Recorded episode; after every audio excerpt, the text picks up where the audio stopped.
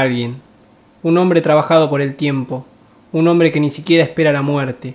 Las pruebas de la muerte son estadísticas y nadie hay que no corra el albur de ser el primer inmortal. Un hombre que ha aprendido a agradecer las modestas limosnas de los días, el sueño, la rutina, el sabor del agua, una no sospechada etimología, un verso latino o sajón, la memoria de una mujer que lo ha abandonado hace ya tantos años que hoy puede recordarla sin amargura, un hombre que no ignora que el presente ya es el porvenir y el olvido,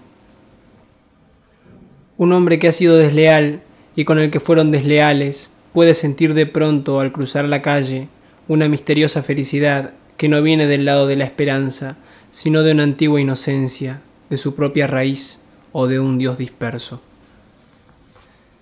Sabe que no debe mirarla de cerca porque hay razones más terribles que tigres que le demostrarán su obligación de ser un desdichado, pero humildemente recibe esa felicidad, esa ráfaga.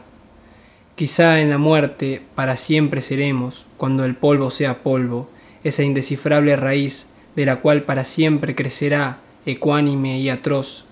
nuestro solitario cielo o infierno.